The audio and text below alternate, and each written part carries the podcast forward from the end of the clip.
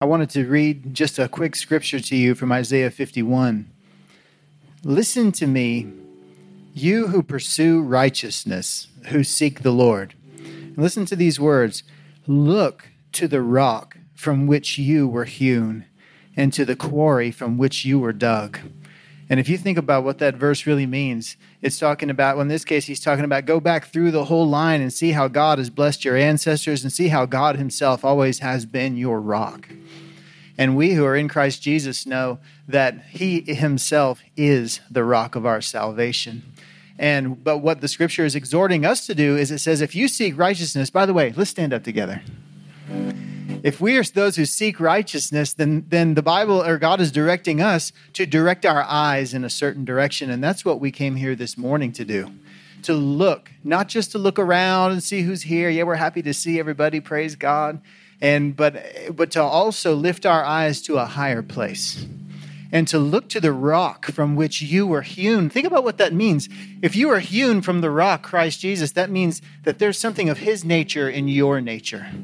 That means that we are something else than what we were. And if a rock is stability, then that means that there's a stability that's come into our lives because Christ is in us.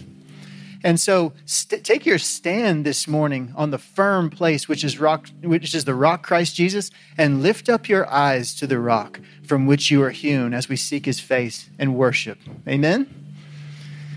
Lord, we come to you and we know that many and mighty things have been done by you already. Many things we can point to, Lord, as our salvation being chief among them, O God. And Lord, we have many testimonies since our salvation of, of smaller salvations, deliverances, and, and answers to prayer, and incredible miracles and things that you've done. When we lift up our eyes this morning to the God of our salvation, we welcome you here. Lord, and I pray as your people now, we would glory in your presence the rock of our salvation, Christ Jesus. Be glorified in this place. In that mighty name, the name of Jesus, we pray. Amen. Good morning, Life Bible Church. How's everybody doing? It's good to see everyone. Before I start the message this morning, I just wanted to bring a word from India. He wanted to sincerely thank the church body and everyone for supporting the ministry there and uh, you have no idea that even if it's a small amount of money that goes to help those pastors that we support in India. Maybe one day you can go. Um, it would be a great and tremendous experience. But uh, he wanted me to be sure and tell everyone thank you. Thank you for your love and support. Thank you for most of all for your prayers and your encouragement to him when he was here. And uh, if you were here and heard, I'm sure that the Lord blessed you in a mighty way also. But I wanted to share that with you. Many of you may not know me or my wife very well, so I'll just give you a brief little bit of background information. Uh, I grew up as a preacher's kid. How many preachers' kids we got in here this morning? I want to see your hands. Come on, Caleb. There's a bunch in the back back row. Okay, I'm gonna pray double for you. I was a preacher's kid. My wife was a missionary kid. Uh, her parents were missionaries in Bolivia and Peru for many years, many years. We actually had the opportunity to visit those places with Pastor Darwin uh, several years ago. It's a very remote place. It gave me a new respect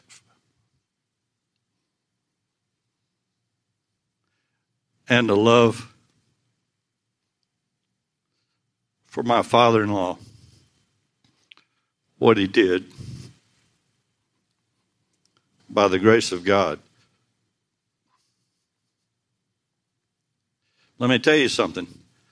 There's a price to pay to preach the Word of God and to go places where most people never go. But so we grew up in a very religious atmosphere. and we came from a religious background.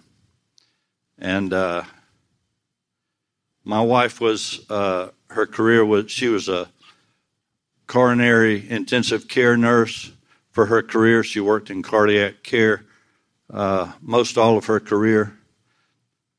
That's probably while I'm still alive. I praise God for my wife. I also had a occupation that, uh, believe it or not, took place in a very religious atmosphere. I flew airplanes for a living for uh, 30 to 35 years. I started out as a flight instructor, flew charter and uh, business for about seven years, and then flew for American Airlines and retired early with American Airlines to end my career. but airplanes are a very religious place, believe it or not. I commuted to work, so I saw many people while I was sitting in the back that do this, and many of them would do this. Airplanes are very religious places. I'll tell you a true story that actually happened. Uh, it's kind of funny.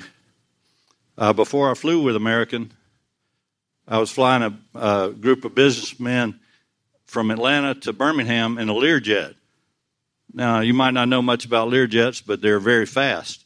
So it's only really about a 15 minute flight. It takes about three hours to fly to drive to Birmingham, but it only takes 15 or 20 minutes to fly. Well, we got over to Birmingham, and there was a tremendous thunderstorm right near the airport. And how many of you know thunderstorms are bad for airplanes? Well, before we got on the flight in Atlanta, the businessmen were standing around the airplane and they were telling dirty jokes and laughing and just hee hawing it up and down and, you know, saying bad things that I can't repeat here. But they were just laughing and having a big time. And uh, so we, we catered the airplane and it was getting fueled up we took off, got over to Birmingham, and the weather was so bumpy. Have any of you been in a bumpy airplane before? Sometimes it's bad, but sometimes it's real bad. Well, this was one of those real bad times. And I mean, the airplane was really taking severe jolts. And so uh, it got real quiet in the back, and as we came into land, it got worse. And the airplane was really being bumped around real hard and violent. And we were trying to land. And it got real quiet in the back. And all of a sudden, one of the men broke out singing, Rock of Ages, cleft for me. Let me hide myself in thee. Now, this is after all the dirty jokes and everything. Airplanes are very religious places. So I grew up in, uh, and had a career in a very religious atmosphere also, but that's not a message. But anyway, just wanted to share that with you. Let's say this together because as we go through the message this morning, you'll understand a little more why I'm asking you to do this. Our confessions are important. What we say out of our mouth is extremely important. So I'm going to say this as scripture, and I want you to repeat it out loud with me. I am a doer of the Word of God. I am a doer of the Word of God. The Word of God is a lamp unto my feet and a light unto my path. The Word of God is a lamp unto my feet and a light unto my path. The Word of God is forever settled in heaven. The Word of God is forever settled in heaven. The Scripture cannot be broken. The Scripture cannot be broken. The Word of God is my life. The Word of God is my life. I will keep it in the middle of my heart. I will keep it in the middle of my heart. I will not let it depart from my eyes. I will not let it depart from my eyes. I will speak the word of God out of my mouth. I will speak the word of God out of my mouth. For it is life unto me and health to all my flesh. For it is life to me and health to all my flesh.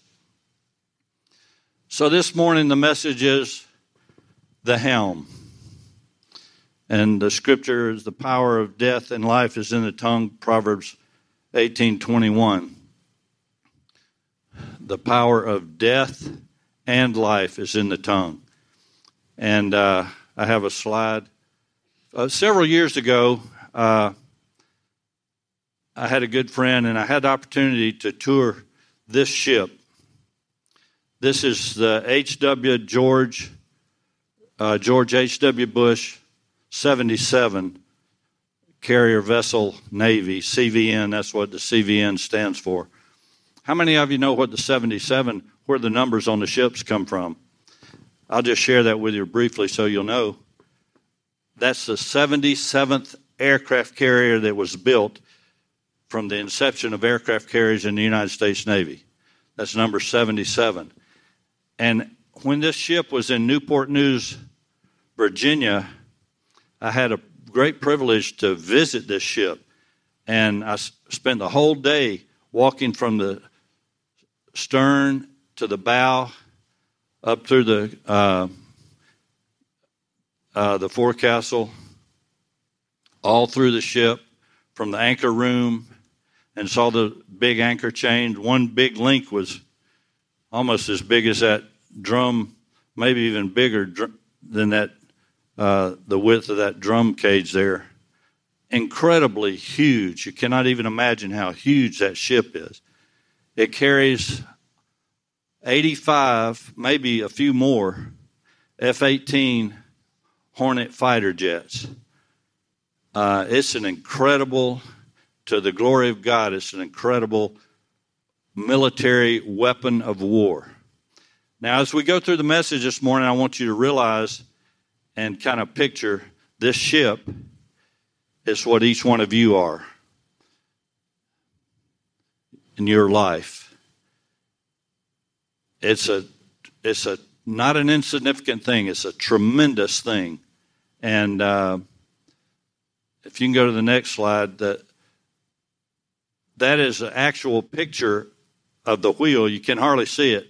The guy on the right had the wheel in his hand. That's the that's the wheel that steers that rudder in that ship. That's what turns that ship. And I was privileged to visit all those uh, portions of the ship. It was a great privilege. But uh, that's a good example. We're going to read that this morning. Uh, and let's turn to the book of James, uh, chapter 3, and we're going to read uh, verses 3 through 8. We put bits in horses' mouths that they may obey us, and we turn about their whole body. And go ahead. Behold also the ships, like the one we just saw which though they be so great and are driven of fierce winds, yet they are turned about with a very small helm. And the helm is the ship's wheel. And the word helm is the entire apparatus for steering a ship, a lever or wheel controlling the rudder of the ship. And that's what a helm is. and yet the, those ships are turned about with a very small helm whithersoever the governor or the captain wants it to go. So that's what the helm of that ship is. Well, that's the same thing as your tongue. And let's read further. Even so, the tongue is a little member and boasts great things. Behold, how great a matter a little fire kindles. And the tongue is a fire, a world of iniquity. So is the tongue among our members, that it defiles the whole body and sets on fire the course of nature and is set on fire of hell. For every kind of beast and of birds and of things and of serpents and of things in the sea is tamed and has been tamed of mankind. Uh, but the tongue can no man tame. It's an unruly evil full of deadly poison.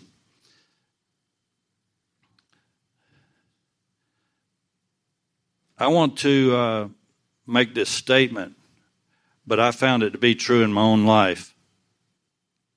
And I'm sure you'll agree with it when you hear. How many of you have ever been affected by something somebody said? Everybody in here. I remember in the seventh grade, two girls called me a name. That affected me tremendously until I was a middle aged man. It was destructive. Have you ever been affected like that? The tongue can no man tame. It's an unruly evil full of deadly poison. That's the truth. The power of death and life is in the tongue. And and God calls us to tame our tongues, but we can't. That's what that scripture says. It says, You can't tame your tongue. I can't tame my tongue. Who can? Only the Lord. I think that's why the Lord wants our tongues. And that's another whole message in itself. But you cannot tame your tongue because Scripture says you can't. And I know that's true. And so, as we go through this message, I want to encourage each one of us in this place to listen to the Word of God. And if God brings conviction to you about your tongue, then, like we made the confession earlier, I am a doer of the Word of God. Let's be doers of the Word of God, not just hearers. Um, I know that uh, many times in our lives we speak things unadvisedly or flippantly or maybe not with, without thinking, without really paying attention to what we say. But that's a very dangerous way to live because Jesus had something to say about our tongues and about our words. And Jesus said that every idle word that we speak, we're going to give an account of in the day of judgment. But I want to back up just a minute and say this about, you know, we're created in the image of God. And how did God create the heavens and the earth? How did God create everything? And God spoke. It says, and God said, and God said, and God said, let there be light. He spoke. He spoke everything into existence. And we are created in His image, and there's something in us that same power is in our tongues, in our mouths. And so when we speak, we have power. Uh, when Pastor Joel gets up here and says, Everybody come on in and take a seat, guess what? Everybody comes in and takes a seat. You don't think of that as being a, a power, but it is. Everybody follows that instruction that came from his mouth. And so that's very important to know that we have power in the words that we speak. And God wants to use those, our tongues, for good and for forces of edification and building up and blessing and not destruction, not tearing down, because you can destroy with your tongue as well as build up. And uh, God spoke everything to existence, and we also have a power in our tongue. The power of death and life is in our tongue. And in Matthew 12 36, Jesus said, Every idle word that you speak, you're going to give an account of in the day of judgment. That's a very sobering scripture.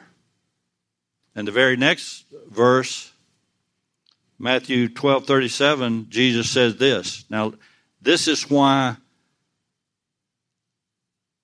the helm of your life, your tongue, that steers that huge ship, which is you, your life and your destiny is going to be settled by what you say, what you speak out of your mouth.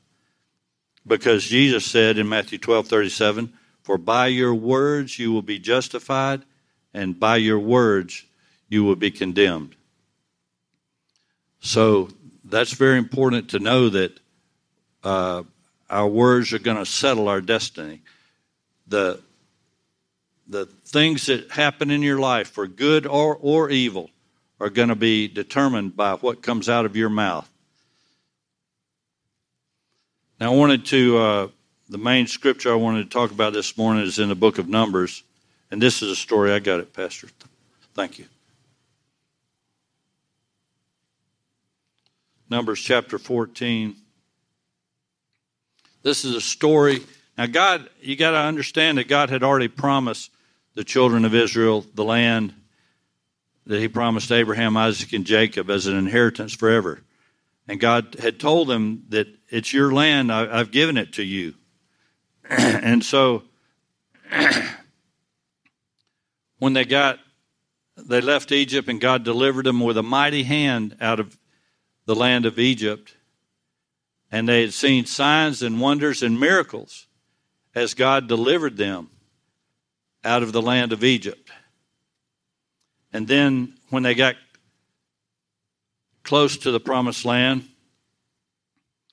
God told Moses to send 12 spies into the land to spy the land, to search it out. And so in chapter 13, the spies are sent into the land of Canaan. And they, they spent 40 days, a month and 10 days, searching and spying out the land. So God didn't tell them to spy the land and uh, come back and do what they did. That's not what God told them. He just told them to go look at the land, see what was there, and bring back a very official report of what's there, but not to tell us what they're, they were thinking or what came through their mind when they were searching the land out. And so they came back, and you know what? They brought of the fruit of the land. They brought a cluster of grapes that it took two men to carry the cluster of grapes on a staff between them. It was such a big cluster of grapes, and they brought figs and pomegranates back. And, the, and they came back and they said, Yeah, the land's full of milk and honey, and we brought all this fruit back, and look at this tremendous cluster of grapes. I don't know if you've ever seen a cluster of grapes that big, but that's pretty big to uh, carry a cluster that huge between two men.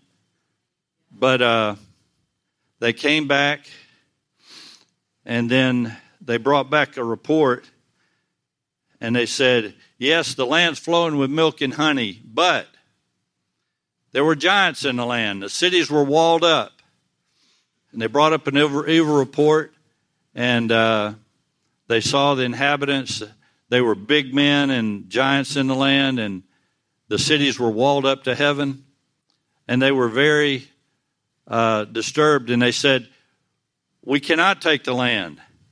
It uh, the people are too strong for us, and the cities are walled up to heaven. We're we're not able to do it." But Caleb stilled him and he said, "No, we can do it. God's with us. Let's go up at once and conquer the land." And so, but their words, what they spoke what they said to the people stirred the people up. And you know what? Many times what we say stirs people up. What you say to your neighbors, what you say to your friends, what you say to a congregation, or what you say to a group of people can stir them up. The power of death and life is in the tongue. That helm that steers the, the ship of your life is very powerful.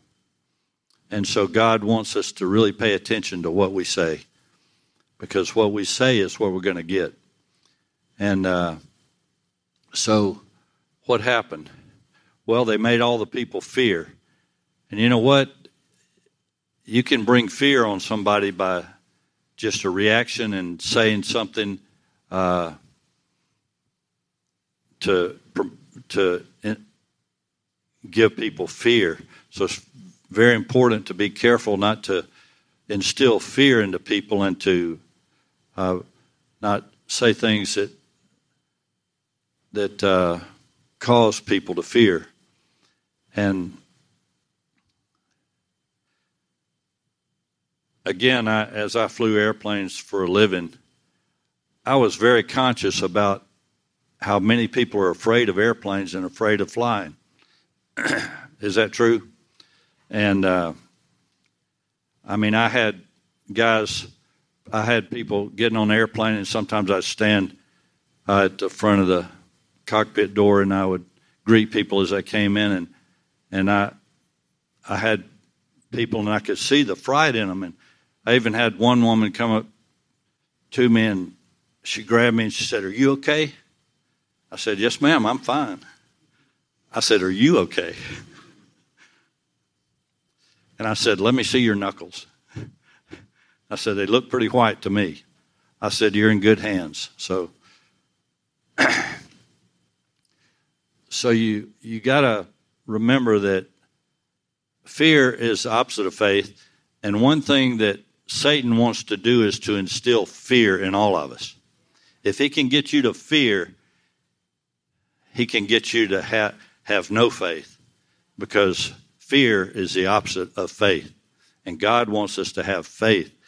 And without faith, it's impossible to please God. Is that right? And so, the best thing that we can speak out of our mouths is the Word of God. Because the Word of God is alive and God's put it, His words in our mouths over the nations and over the kingdoms to root out, to pull down, to destroy, to throw down, and to build and to plant. So let's be builders and planters with our mouths and what we say to other people. So those spies came back, 10 of them, and they gave an evil report. They stirred up the people. The people got very afraid. And then listen to what they said in chapter 14 verse 1. And all the congregation lifted up their voice and cried, and the people wept that night. They were crying. And all the children of Israel murmured. Now, let me say this to you about murmuring God doesn't like murmuring. Murmuring is complaining. How many of you have ever complained? Don't raise your hand. Susan raised her hand, and she raised two hands. We've all complained. You know what? God doesn't like complaining. And we're going to we're going to read it here. But we complain. We complain about it a lot of things. and I know uh, God wants us to thank Him for what we have. But many times we complain about things that we shouldn't be complaining about because we are so blessed. We are so blessed. You're so blessed the children of Israel were so blessed, they just didn't realize it. And uh, mighty, Almighty God had just delivered them out of bondage and slavery in a miraculous way. And three days later, they got on the other side and they started complaining about no water. God had just stood water on both sides as a huge wall so they could walk 11 miles across the Red Sea and it's almost like they didn't even remember it. And they forgot and they started complaining. And then when the 12 spies came back and 10 of them gave an evil report, they started complaining and crying again. And look at what verse 2 says Would God that we had died in the land of Egypt. That's a terrible thing to say. Oh, wish we had died in Egypt and we, we didn't come out here in the wilderness. Or would God that we had died in this wilderness. And why has God brought us into this land to fall by the sword, that our wives and our children would be a prey? Wouldn't it not be better for us to return unto Egypt? And they said to one another, now listen to what they said. Let us make a captain and let us return to Egypt. Now, let me say this to all of us. You remember the armor of God in Ephesians 6? We're not going to turn there and look at it, but the helmet of salvation, the breastplate of righteousness, the belt of truth, the sword of the Spirit, which is the Word of God, our feet shod with the preparation of the gospel of peace. That's all armor, defensive armor. But it's all for the front side of us, the shield of faith. There's no armor for your back. And there's something that God requires of all of us. Don't ever turn back. Jesus said, If you continue in my word, then you're my disciples indeed. You cannot turn back as a Christian, never.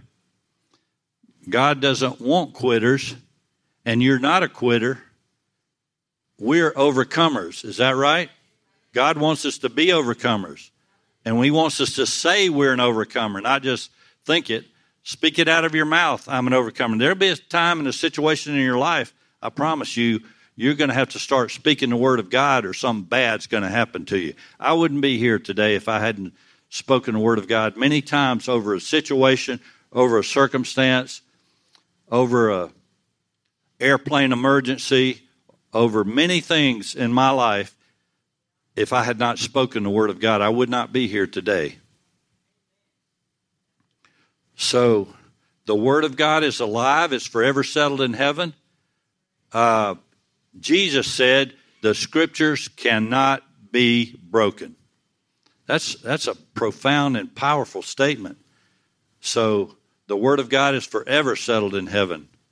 And heaven and earth will pass away, but the word of God will abide forever.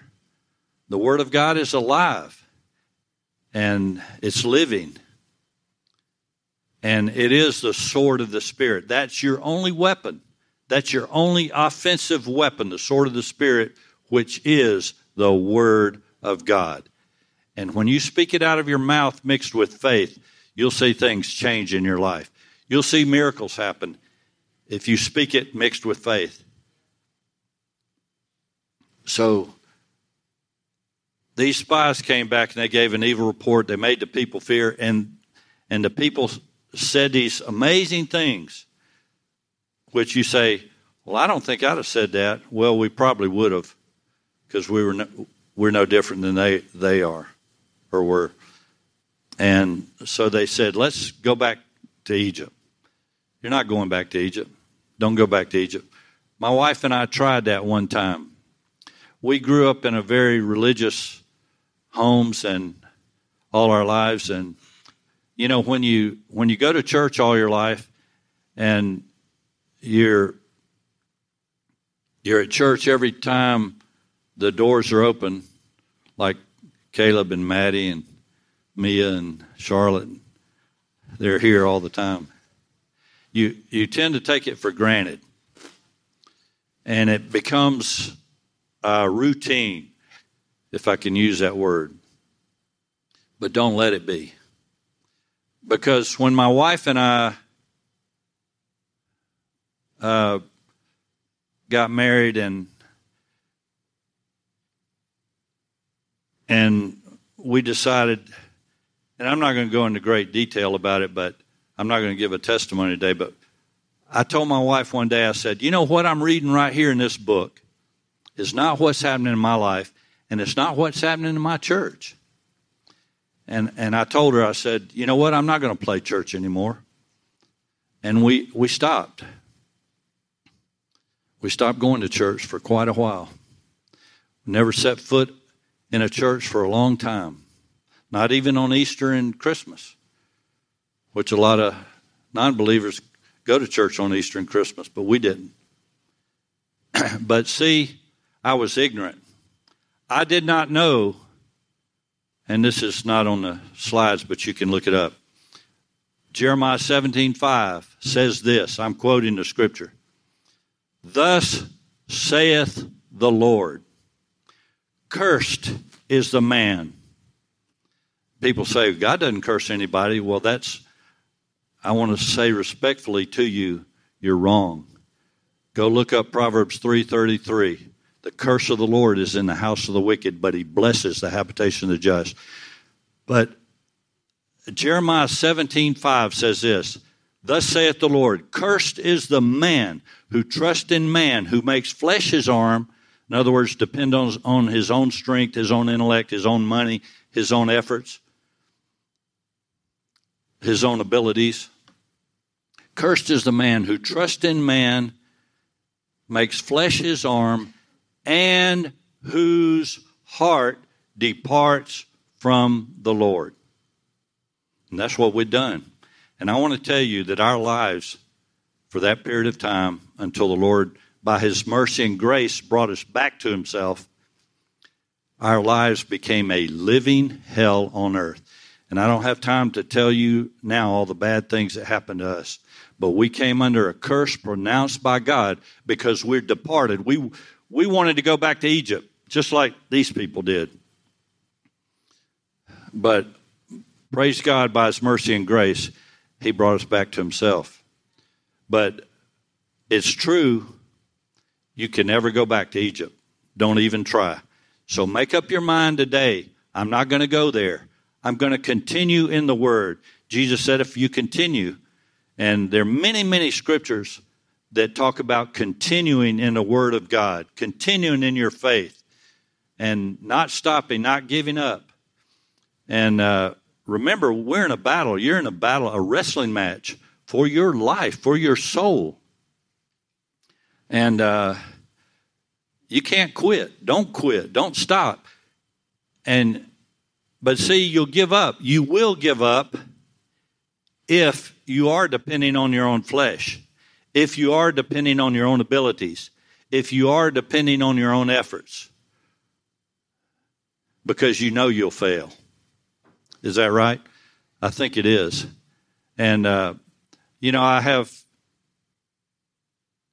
Sam and Megan, my children, were both in the Marine Corps or in the Marine Corps. They're still in the Marine Corps.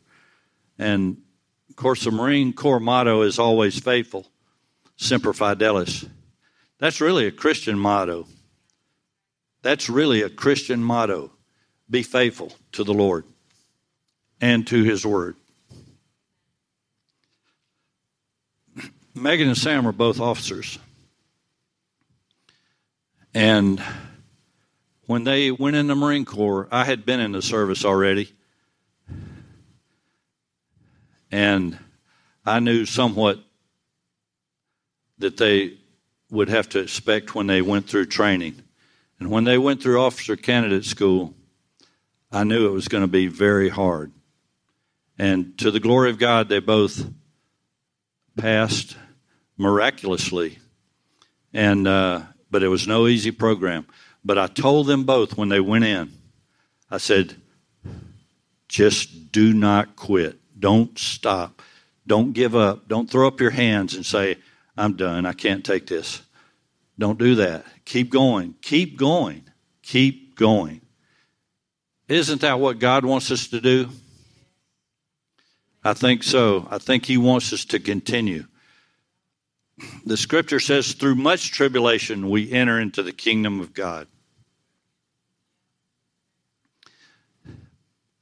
Jesus promised us in the world, you shall, these are the words of Jesus, you shall have trouble, but be of good cheer. I've overcome the world.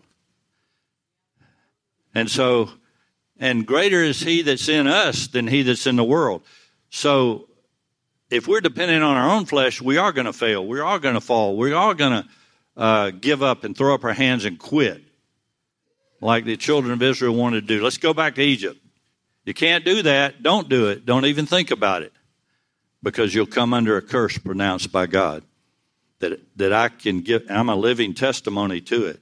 And I just praise God by His glory and, and His grace and His mercy in my life and my wife's life that we're still here. That's the truth.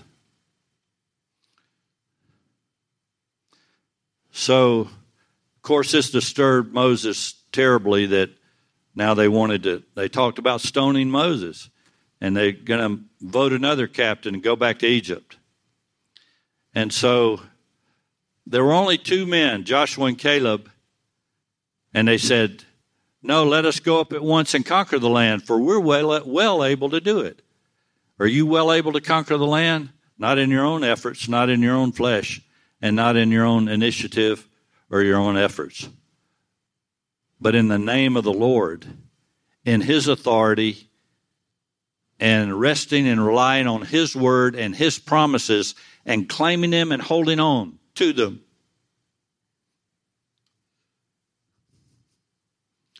You will overcome, and I will overcome. Because we overcome, according to the book of Revelation, by the blood of the Lamb, and that's been done, hadn't it? That's already been done. By the blood of the Lamb and the word of our testimony. What comes out of your mouth, that's how you're going to overcome. So that's what you got to do. Speak the word of God and speak it with faith, believing it. And let me ask you a question. Are we supposed to believe first or are we supposed to see first? You believe first and then you'll see. When God created the heavens and the earth, and God said, Let there be light. And then it says, And God saw. And God said, and then God saw. And God said, and then God saw. God requires us to do the same thing to believe first, and then we'll see. But you keep believing, you keep speaking it, you keep saying it, and believing it. Choose to believe. Just to choose to believe the word of God because what the devil wants to do to all of us every day is get you to doubt that this is the word of God. He wants you to doubt that, oh, it's just a book written by some old ancient men. And he'll try to put doubt in your mind and give you confusion and just make you think, oh, this is just a religious exercise and this is, these are just religious words, just like the book of Buddha and the book of Confucius and all that. Wrong. This is the Word of God. It is the sword of the Spirit. It is our only weapon of war. And that ship you saw at the beginning of this slide presentation is a tremendous weapon of war. And that's what you are in the hands of an almighty God. And you using your little bitty tongue, a little bitty ship's wheel, and it was small. I saw it. I put my hands on it. Little bitty wheel, that's your tongue. And it steers that tremendous ship. That's your life. And God wants to use you for His service and for His glory. And how's He going to use you? By you speaking the Word of God, by you declaring the Word of God, by you declaring His promises and holding on to them and not quitting, not giving up when a little bit of trouble comes your way. And when you get into serious situations, and listen, all of us, you're gonna you're gonna be confronted with serious situations sometime, someplace in your life. And it's going to be a life or death thing. So, how, what are you going to do? Are you going to be like the children of Israel and throw up your hands? Let's go back to Egypt. You can't. Don't. Don't even think about it. And if you are thinking about it, please come talk to me.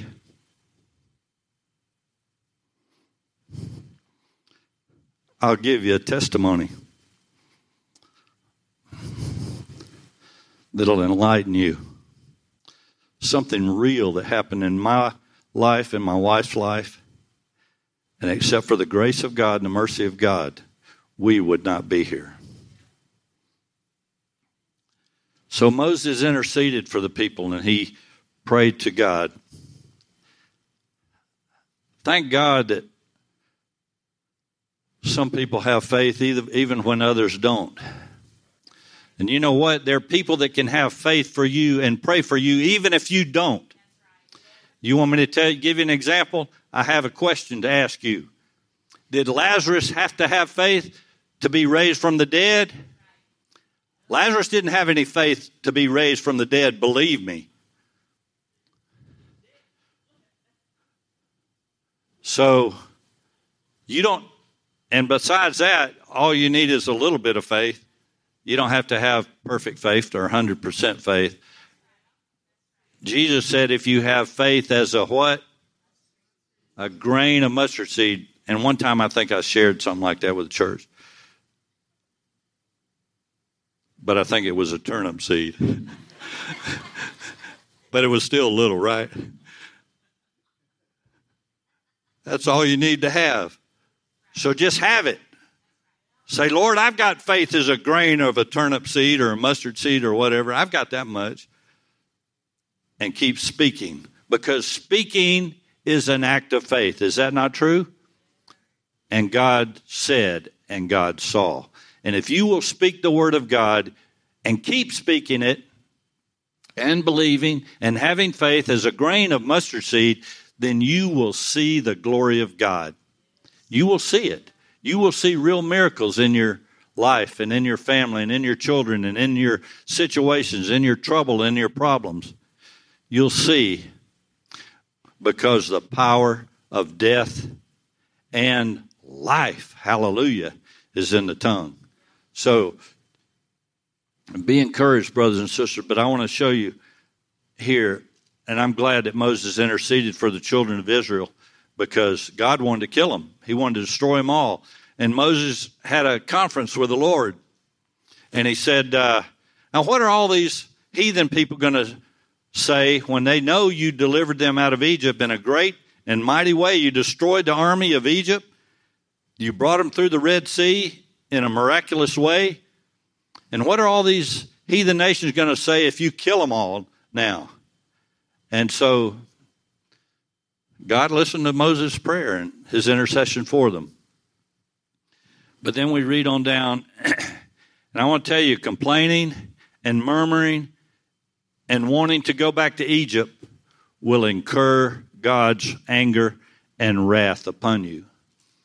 And let me just say this respectfully and encourage you don't make God mad. Can we make him mad? Yeah, we can. I'm sure that I have. And I'm thankful for his mercy and grace. The mercy of the Lord endures forever. And I'm thankful for that. But the Lord told Moses to tell him, I've, I've pardoned their, I've forgiven their sin. But you know what? Sin still has consequences, doesn't it? When we sin against God, we still have their consequences. Your sin, what you do, doesn't just affect you, it affects other people. And uh, remember when David sinned against God and he uh, took Bathsheba? And God forgave him of that sin. You know, if you look at that situation in the life of David, David broke five of the Ten Commandments in a few days. And uh, and God forgave him. You know what? That shows the mercy and forgiveness of God.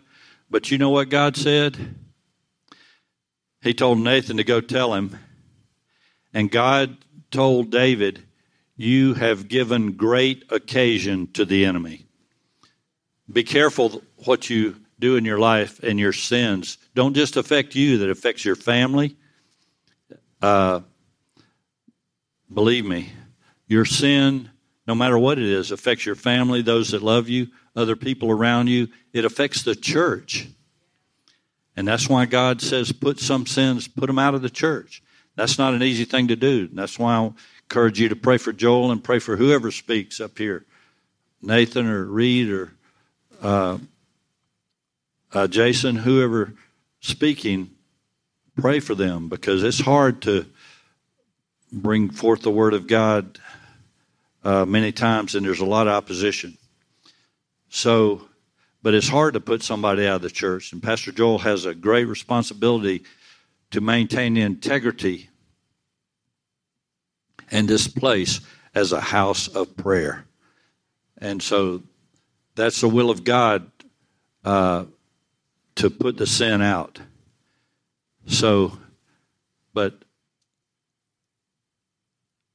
David gave great occasion to the enemy. And not only that, it brought consequences. And God said, because of this, and listen to this consequence the sword shall never depart from your house. And that's been the history of the nation of Israel. They have always had to fight. And they still do to this day. So just remember that our sin has consequences. Your sin has consequences. My sin has consequences.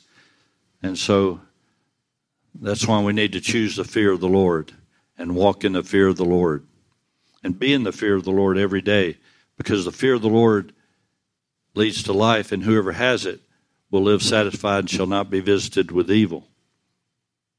And the fear of the Lord will keep you from sinning. If you really fear the Lord and the consequences of sin, you won't you won't get involved in that pornography. You won't commit adultery. You won't commit fornication. You won't do those things that are abomination to God. You won't uh, be covetous and other sins like that in your life.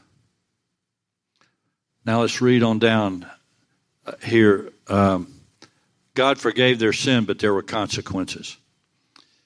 And so Moses interceded for the children of Israel. But God told Moses, You go back and tell them. And let's, let's read verse 28 of chapter 14. God said, Say unto them, As truly as I live, saith the Lord, as you have spoken into my ears, so will I do to you. You know what? God's listening to what you say. Every word. Every idle word you're going to give an account of in the day of judgment. And so as we speak into God's ears, that's what we're going to get. That's what's going to happen to us. As you've spoken into my ears, so will I do to you, says the Lord. And so, you know what they that they did? They got exactly what they spoke. The ten spies that gave an evil report stirred up the people with fear. You know what? They died by the plague. Not, not long after they came back and gave that report. And a whole generation, their descendants, their children, their sons and daughters, their wives, they died. They didn't go, they didn't inherit the promised land because of what they spoke and their actions of believing the evil report and not believing what the Lord said.